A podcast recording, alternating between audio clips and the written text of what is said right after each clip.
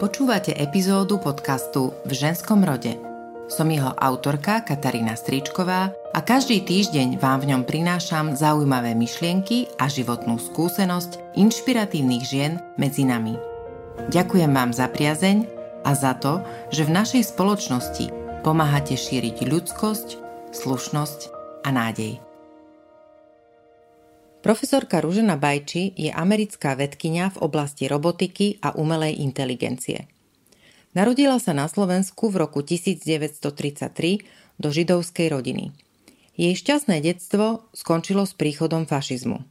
Slovenský štát jej otcovi, stavebnému inžinierovi Felixovi Kučerovi, síce udelil Tisovú prezidentskú výnimku, aby ho jeho vlastná krajina neposlala na smrť do koncentračného tábora – no po vypuknutí Slovenského národného povstania výnimky platiť prestali. Jej rodičov odviedla a zavraždila tajná polícia a 11-ročná Ružena so štvoročnou sestrou sa museli o seba postarať sami. Ružena po vojne vyštudovala na Slovenskej technickej univerzite v Bratislave, kde získala inžinierský titul aj prvý doktorát. Vydala sa a porodila dceru a syna. V roku 1967 sa dostala do Spojených štátov na univerzitu v Stanforde. Po vpáde spojeneckých sovietských vojsk v auguste 68 sa rozhodla v krajine zostať. So svojimi deťmi, ktoré zostali v komunistickom Československu a ktoré režim odmietol za matkou pustiť, sa videla až po dlhých 15 rokoch. V ženskom rode dnes nie len o nádeji a láske – ale aj o slobode ducha, opustení a osamelosti a tiež o vytrvalosti a nezlomnej viere, že zajtra bude lepšie, ako je dnes. So first, let me thank you again for coming here to talk with me. My pleasure. It's real honor. Thank I've been uh, reading interviews with you. Uh, I know some people who know you. Yes and I, uh, as I said, being a woman and a girl uh, who did well, I wouldn't say hated, but I would say was not herself in the world of science. Uh, I admire women who are, you know, strong and fierce in that. Well, my father was a civil engineer and he had a very technical mind, and I admired him I adored him and I wanted to be like him. This is exactly what Ursula Keller, the, phys- the physicist, told me in this studio three years ago. Yes. She said that her father was the idol. Yes, yes. Yes. It's fantastic. It is. It is. He was. He was really an inspiration. He would. He was responsible for infrastructure, roads, bridges, and I remember he had this big table that would be making drawings of how he would design the bridges, how they should look. And I just was fascinated by the the way how he draws things and and how he had in mind that because it wasn't just the geometry but it was also the sturdiness of the bridges that they can take all the load mm-hmm. and the speed of um, whatever in those days were much less cars than than now than horses you know drag the goods, but nevertheless, it was um, the, the, the dynamics interacting on those bridges was really the the challenge for an engineer to design so that they don't break. I will now ask perhaps the first hard question for yes, me. Yes, it's hard. Your father, your family was Jewish, and your That's father. Correct. That's correct. Um, although he had this exemption from being deported. That's correct. Uh, it did not help. Well, it helped. He wasn't. We as a family were protected until 1944 when the Slovak uprisal came, the partisan movement, and then all the bets were off. Uh, but until then, we were protected and we lived a very, I would say, middle class mm-hmm. life. But I w- what I wanted to say is that um, because I was recording in this particular studio a podcast a couple of weeks ago, and uh, what the author uh, Veronica wanted to say uh, when because she is also um, documenting stories of of uh, Jews from the Slovak state, and she said that we should not forget that in in many cases these exemptions did not help or did not mean that all those people were able to survive. As I said, we were protected until 1944 uh, August. And then, as if you remember the history, uh, President Tiso in, invited the Germans to suppress the partisan movement. And at that point, all the presidential exceptions were off. My question was to be at the moment of the knocking of the door on the door of your apartment when they came to take your parents. Yes. Uh, you were in the flat with your little sister. Yes. Do you remember that day? Yes, I do. Very much so. they, um, the, the Secret Service that came, I wasn't in the same apartment. We were across the street playing with the neighboring children. So, what happened that when they came and it was clear they were taking them, um, my mother snuck out and whispered to me, Be quiet. We are leaving, but we will be back. They believed that they will be spared. And I watched them from the window as they walked away, and that was the last time I saw them. Was anyhow the focus on mathematics and the drawings and uh, what you saw on your father somehow a link to him perhaps? Not sure that i can say that the mathematics was the link to him but as I proceeded in the grammar school where the teacher, I remember she was explaining the squares. And I was the first one who understood that. And she selected me to explain to the rest of the class how I understood it. I felt connection to my father, yes at that moment. But before that, no. It's very difficult to now looking at you, and not I don't mean the age, uh, but I mean the I have wrinkles. the persona and uh, your achievements, yes, your profession. You are a professor now with um, extreme successes in your career. It's difficult to see you as this very young girl, abandoned. Yes. And alone at 11. This was 11. I was 11, yes. Well, I am lucky. I think I inherited a kind of an optimist survivor personality. I really believe that tomorrow will be better than it was yesterday. And uh, this kept me through hard times.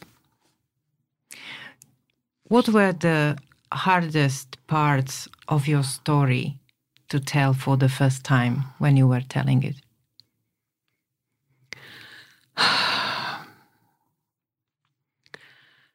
well, you know, this whole Jewish question was, we were not discussing it my family because we were converted to Catholicism. And I went to Catholic church every Sunday. Not my parents, but I did. And uh,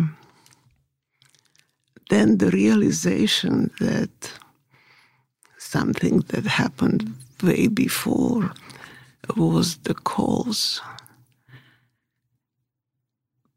But by the same argument, you see, after my parents were taken, I was left without any means with my little sister. So I went to the Ortskommando begging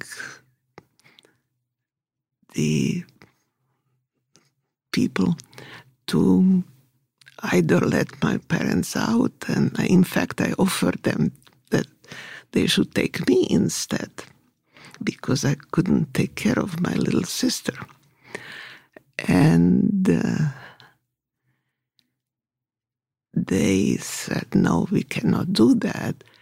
But as I was leaving the Ortskommando, a, a, one of the soldiers who spoke Czech, he came from Sudeten, German uh, lands, he said, if you want to live tomorrow, you will not be here by tomorrow.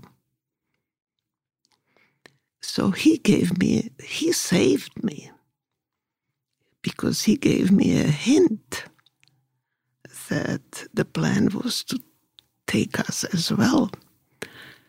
And I acted accordingly. What did you do? I got on the train the following early morning and uh, went back to Zvolen, where we used to live.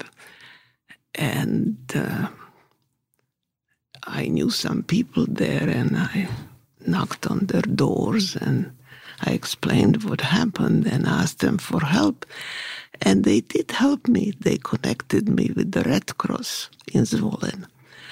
And they proclaimed me and my little sister as orphans of the war and protected us.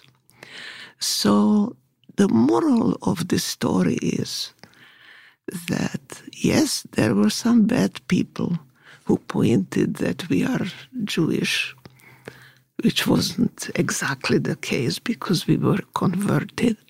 But there were all these good Slovaks who, on the way, saved us one by one. And that's why I'm here. And you had your little four years old sister with you at all times? That's correct. Wasn't it difficult for an 11 years old girl to have the burden of responsibility for well her? you grow up very quickly under those circumstances. You know that it's your survival instinct. And you know that you have to survive and i wanted to survive the two of us. So yeah yeah it it comes naturally we have born in natural instinct of survival. But in my case, I give credit to, I don't know how I inherited this eternal optimism. Tomorrow will be better than yesterday.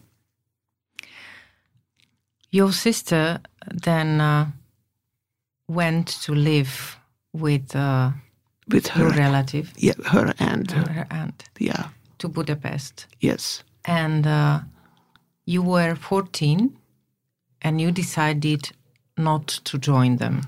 What made you? Well, actually, I was maybe 12, 13, well, maybe Okay. 14, around that time, yeah.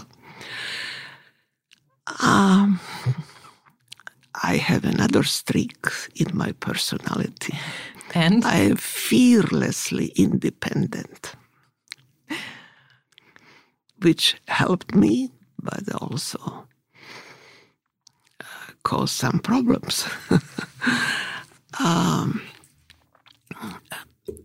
I didn't want to live with my aunt. I didn't like her. okay. And I felt I had a pension from my father here. So I felt independent. And that was the reason. Um, I must ask, I'm sorry if it's too much, but have you ever regretted that? No, No. no, not at all.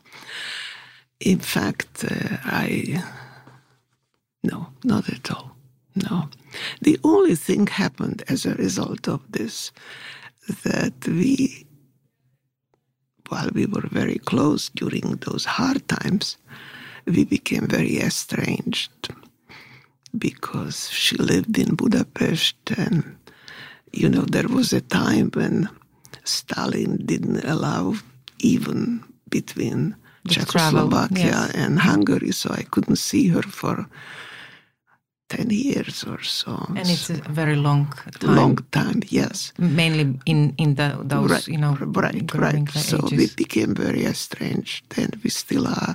I mean, we communicate, but not very close.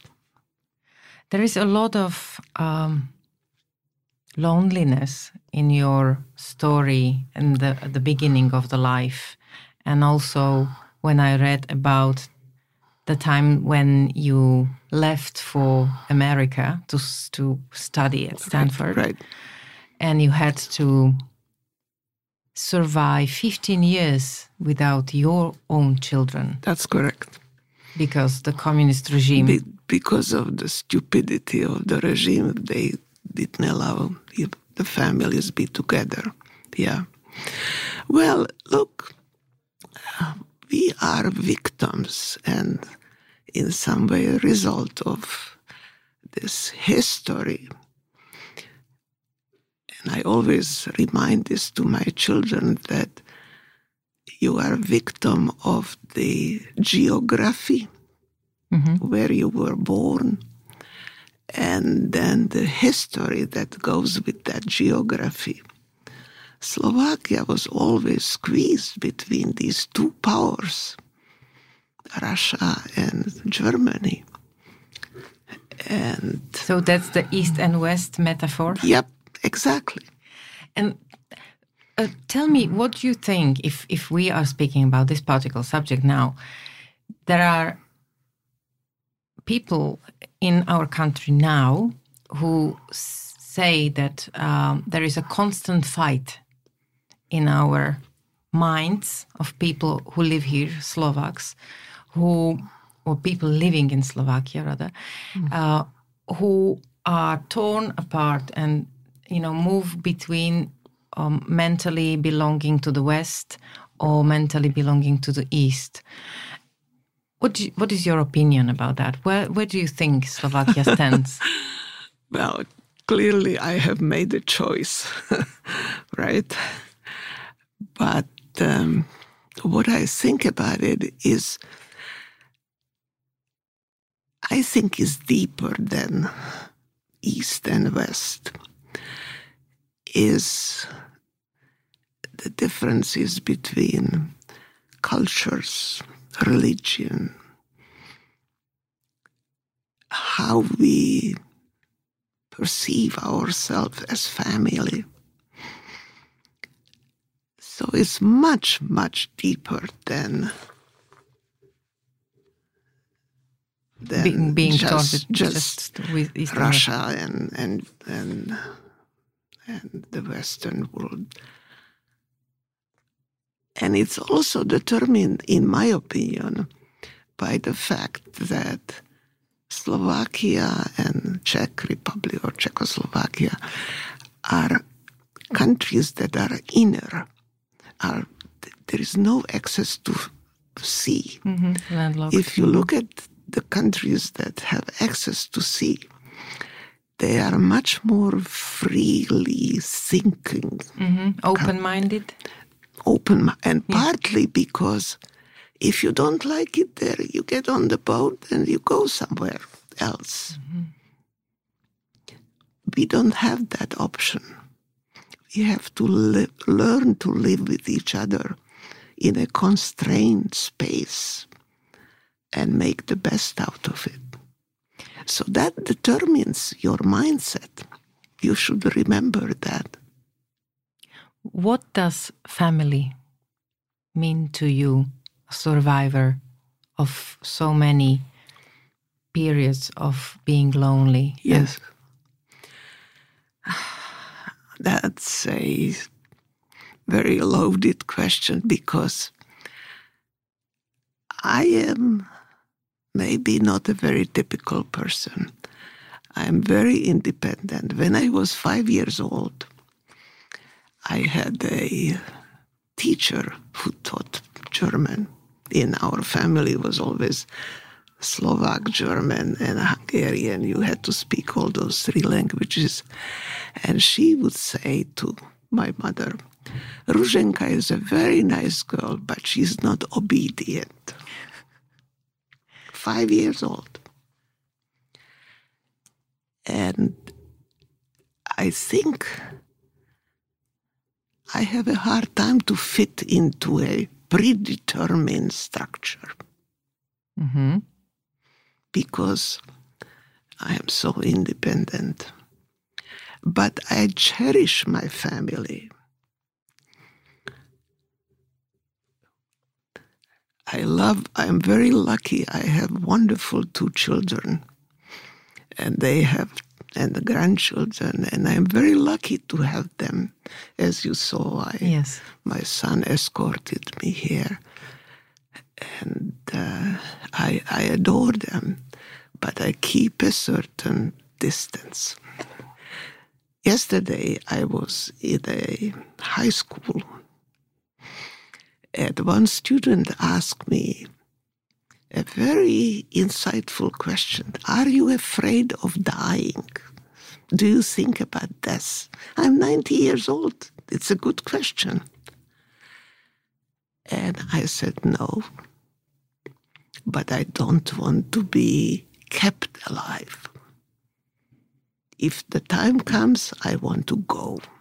And that's the, my stroke of independence. The question of obedience and obedient child, I must, I totally respect what you say about yourself.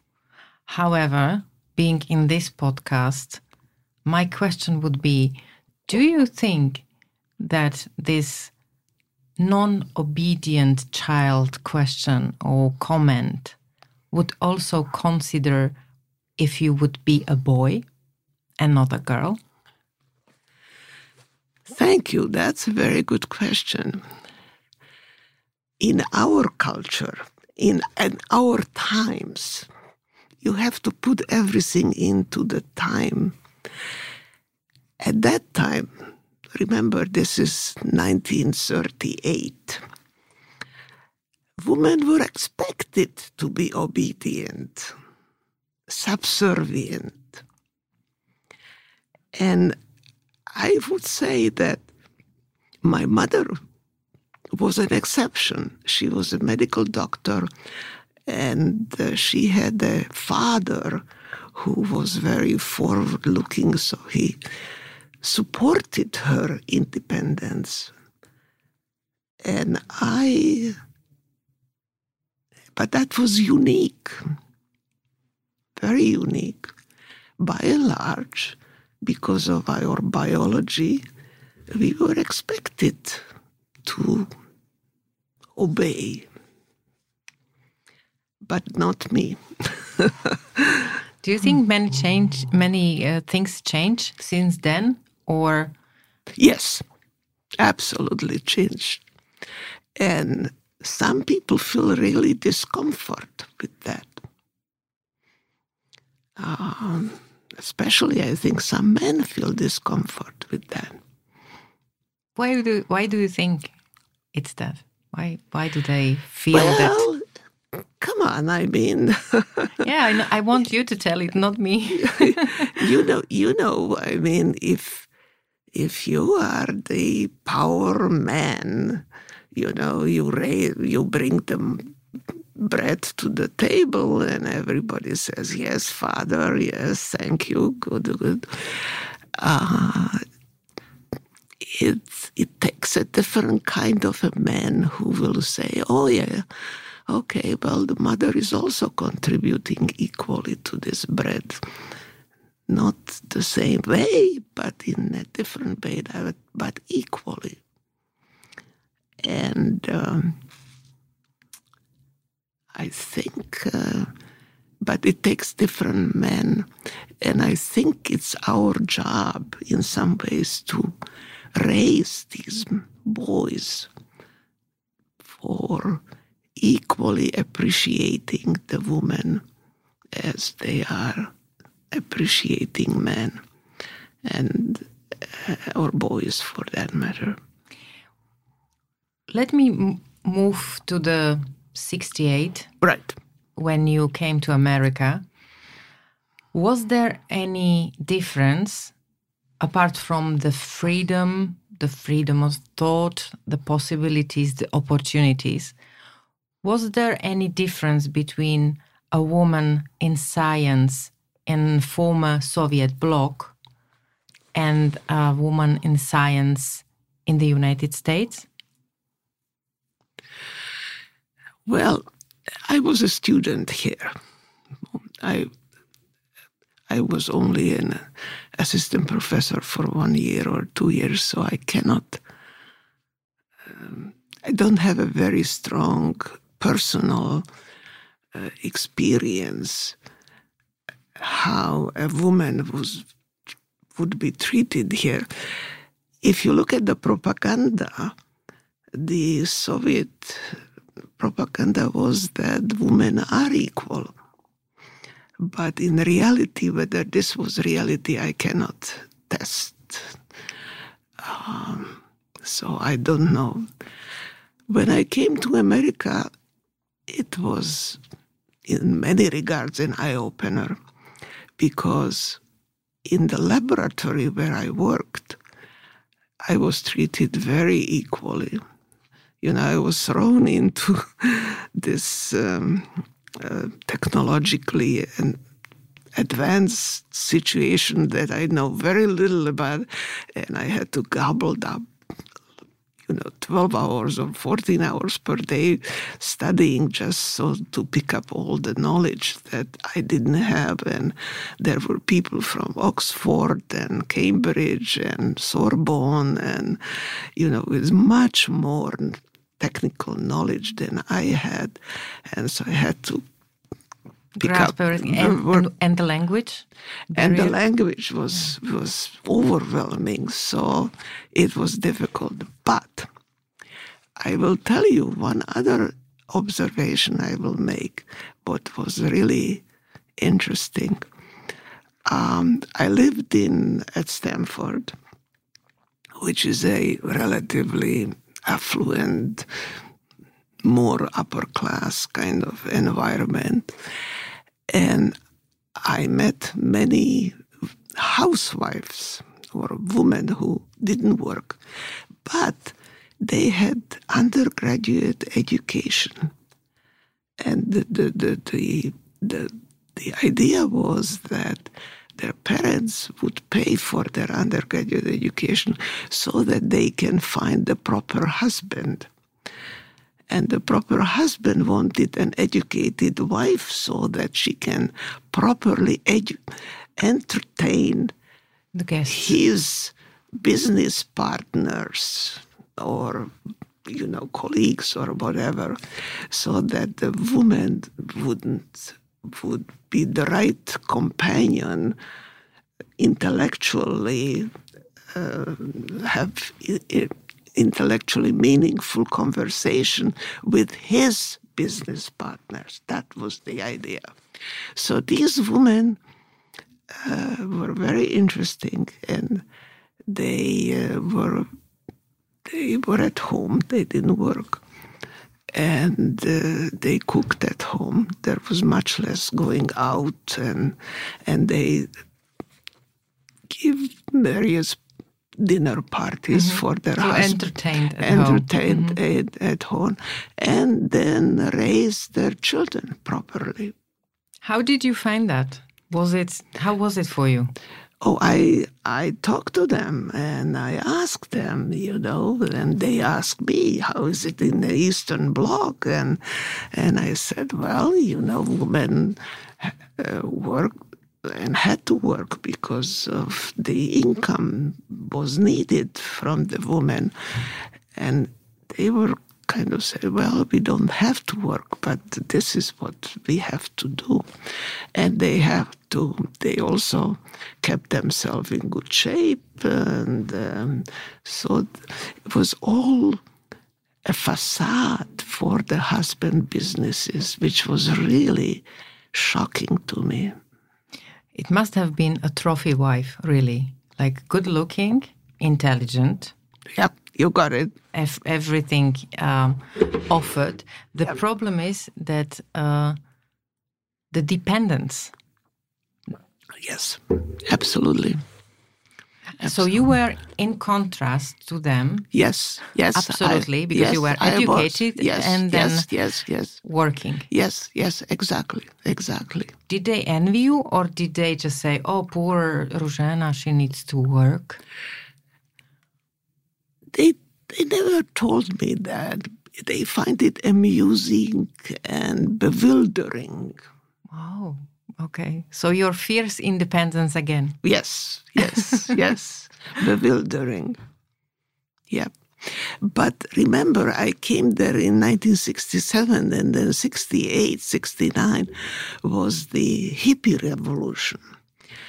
And um, many of these educated women start to protest mm-hmm. and left their comfortable pretension wifely life. So it was really a upheaval of trying to find their way through life. What was the most exciting thing during the first year when you started to live in the United States, when you decided not to go back? Uh huh, yes in contrast to the loneliness of a mother right right. with two children in the eastern bloc. The first year i was just so overwhelmed being busy just to learn mm-hmm. english the american way of life and all the subjects that i was taking mathematics and also programming was new thing for me. So I was working 12 hours a day, seven days a week. Were there times when you felt alone? Yes. Christmas, holidays. It was horrible. I missed the kids. Were you able to call them or only letters? Well, only letters, yeah. And censored, of course. Yeah, yeah, of course, and censored. Yes, yeah, yeah. Were you able to receive any letters from the children? Yes, I, I did get them back. Yeah. What was the hardest thing to when accepting that actually it will not be they will be able to return to you in a year in two years, mm-hmm. in three years. It actually took 15. Yes. With my son, 20. Well, my daughter, in the meantime, got married, and once I got a U.S. citizenship, I was able to travel and see her in East Germany. I couldn't go to Czechoslovakia because they would put me to jail but I was able to go to other socialist countries like Hungary or and I would meet them in these other places. I would meet her in these other places. The language, the foreign language we learn, it's for me, it's a way to communicate. Yes. But it's not, for me, it's not enough. The the language, the w- words, the vocabulary, Right, right. It's not enough if Right. you don't have the solid foundation of the cultural context, Yes, yes. of the social context. Right. If you don't know um, the same cartoons, the Right, same songs, Right, right, right, right. do you think? Uh, do you feel it this, the similar way like I do, or how was it uh, easy or difficult in this context uh, in America? It's a totally different culture, Absolutely, it's a totally different. It's very British in some ways. is it? Oh yes, oh yes. I didn't know. I never spotted that. Yeah, it's well. When I came, it was very British. Now it has changed a little bit, got modified with different other inputs. But when I came, it was very British. The loneliness of um, it's not only about not being with your people, your family, right. but it's also about not being able to share Right, some aspects of you, uh, of your history within the context of the society uh, in which you uh, were born and raised. Is it like that? I made a very hard decision when I decided to stay. That I put that past completely a wall. I focused on science, only on science. It was an escape for me, and a very profitable escape because it helped me to get a job and and flourish. But I immersed myself completely in uh, the academic world of US. Completely. What is the the aspect of your career which you are the most proud of? Oh, it's It's tricky, isn't it? It's tricky, very tricky, because Stanford gave me the springboard.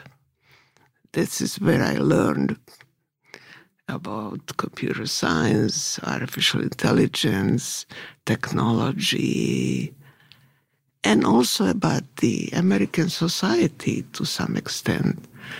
Um, you know, I befriended some Americans and I would spend some holidays, I mean, Christmas or so, short, you know. And uh, that was it. Then in 1972, then I got my first job. I moved to Philadelphia, very different from California. Very different. East Coast in general, as is well known, is much more conservative and um, and is much more European influences. So, and Philadelphia in particular was a very, it's a very Quaker city. It's very egalitarian. And, um, and um, I came to a department which all the people were about 20 years older than I was. And they looked at, I was the first woman in that department. So many prejudices that fall. And fell. all they, they looked at me as a, well, what is she doing here? In fact, one of them told me, you should be somewhere in the suburbs raising two children or so, you know, what are you doing here? So, you know, it, there was a lot of um, prejudices and questions. You know, one um, woman, wife, told me, Dr. Bajcsy, what do you do with our husbands when you are not teaching? What did you tell her?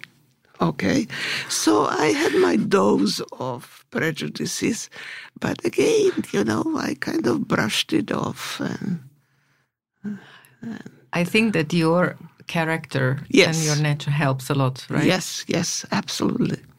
Absolutely. And again, you see, I had to establish myself. So I learned about how you write grants, how you get money, how you do teaching, you know, it was all different. How do you, um, when I will again repeat what you already said, you are 90. Yes, I am. Uh, you are, you know, your life just um, leading through the 21st century and uh, so many technological changes oh, in these past tell years. Tell me, every day is something new. It's hard to keep up. For you? Yep. Well, don't tell me. it's hard to keep I know, up. I know. I, I mean, some of the the shaking vibration in a society is result, in my opinion, that technological changes are coming too fast. People are not used to and able to adjust, adapt. You know, you need a, in my language, you need a low pass filter. Mm.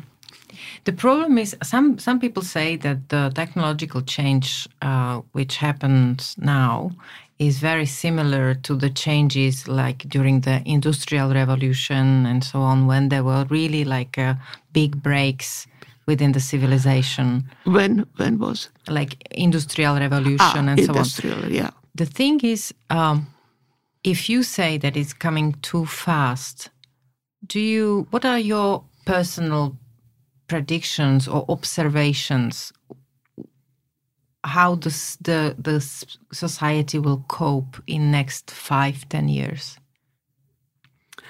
Gosh, I, I, I am not really a um, what do they call them card leader, you know. yeah, you don't fortune, have the crystal ball. Fortune, fortune teller.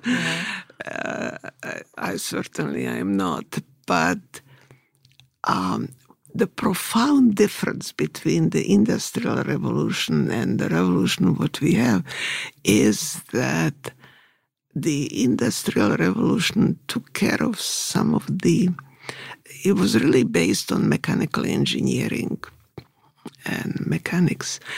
And it facilitated transportations and uh, that kind of services that today revolution is really touching your perception and your knowledge and your cognitive mm-hmm. capabilities or lack of them and in order to take positive advantage there is a lot of negative you know i I love technology, but I also I'm not blind. I see the dangers.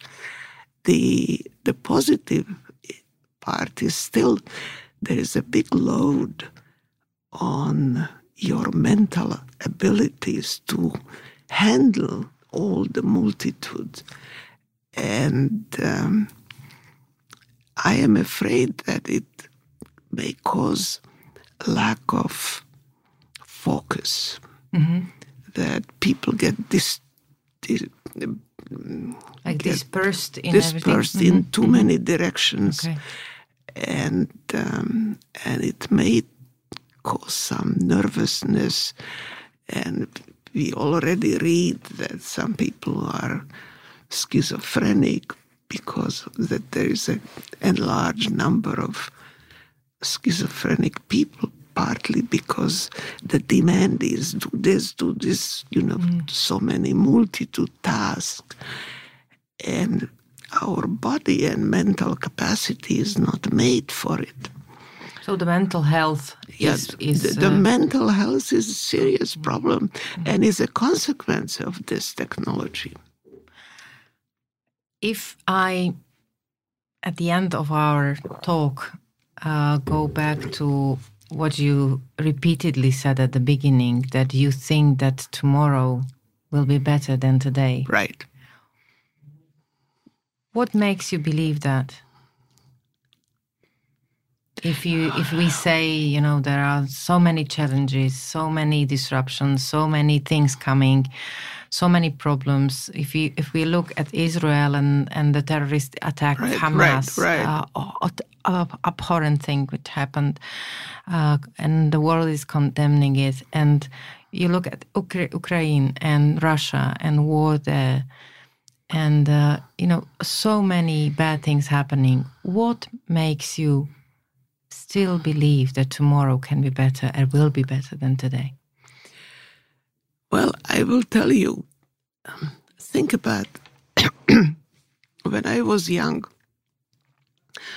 I spent a full working day just to do laundry for my family. Today, you put it into the washing machine and then to dryer and go and read something or do something else.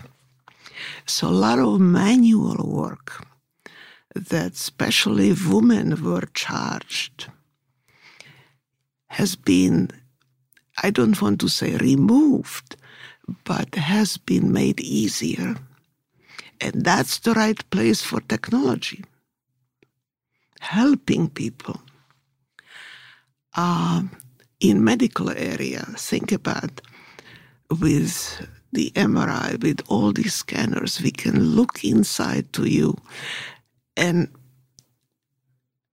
and detect what's going on and maybe not cut you but but at least we can advise you you know as you get old your muscles are are weaker so so you get prescription of do some more exercises mm-hmm. some natural way of remedy certain facts about your body uh, eyeglasses, hearing aids, and so forth. So those are positive changes, okay? So in that end, the accessibility to these changes is much broader. I mean, it used to be that you can go to the doctor if you were a teacher or you had a certain status in the society. Today, a, a simple woman who is a farmer uh, can have a washing machine and, and wash and, and so and other machines. It's more accessible. Yeah, yeah. There's absolutely more accessible. So that the overall the population is much more it's uh, it has been helped to uh, give them more time to learn. Now, would they use it? That's, That's the question. question. Exactly. That's the question. You see, you and I, if we have more time, we pick up a book or do something or learn or so Exactly. or or do some exercise or do some hiking or so. Now, how can we reach the bigger population so that they use the free time that the technology gives them to improve their lives, to, to make their life more meaningful and not to use drugs. Why people use drugs? Because they are bored or whatever. Traumatized. Uh, yeah, yeah, some. So seems to me that I am big on education. As a mother, as a teacher, as whatever, Ružena Bajcsy, I really think that the answers that that technology provides you more time, hmm. use for learning, learn from history. Let's not repeat the same mistakes our parents and grandparents made. That would help, wouldn't it? Would, wouldn't it? Exactly. Talk to each other. What made you the most happy or made you laugh lately? Oh, I take a great pleasure. My daughter, she's very successful in science. She just was elected to the National Academy of Engineering in America, which is a very prestigious. Congratulations. Yeah, and I am so proud of her.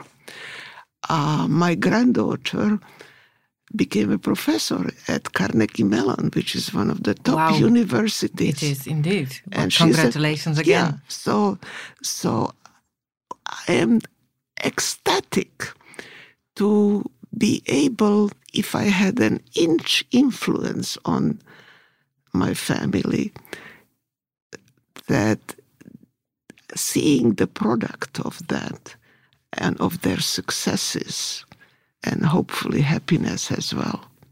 Because success is not always make you happy but i am hoping that you know this really makes them happy.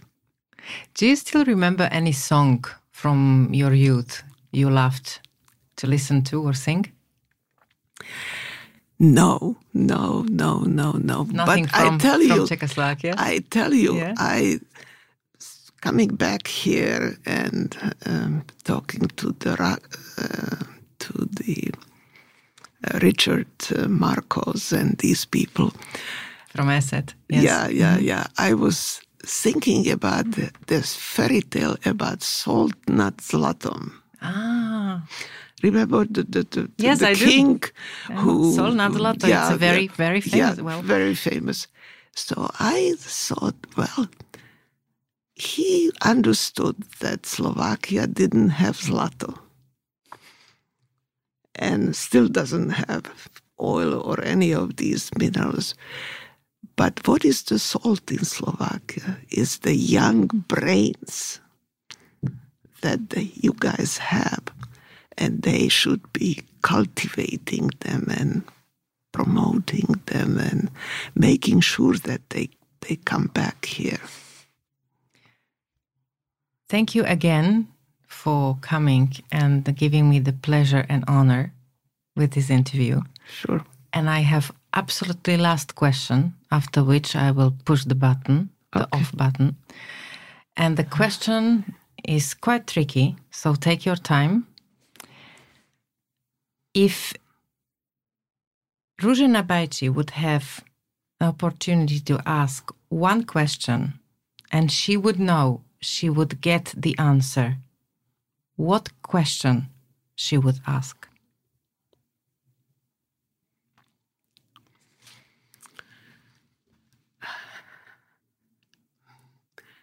How would the Slovaks restore the educational excellence that used to be here before the war?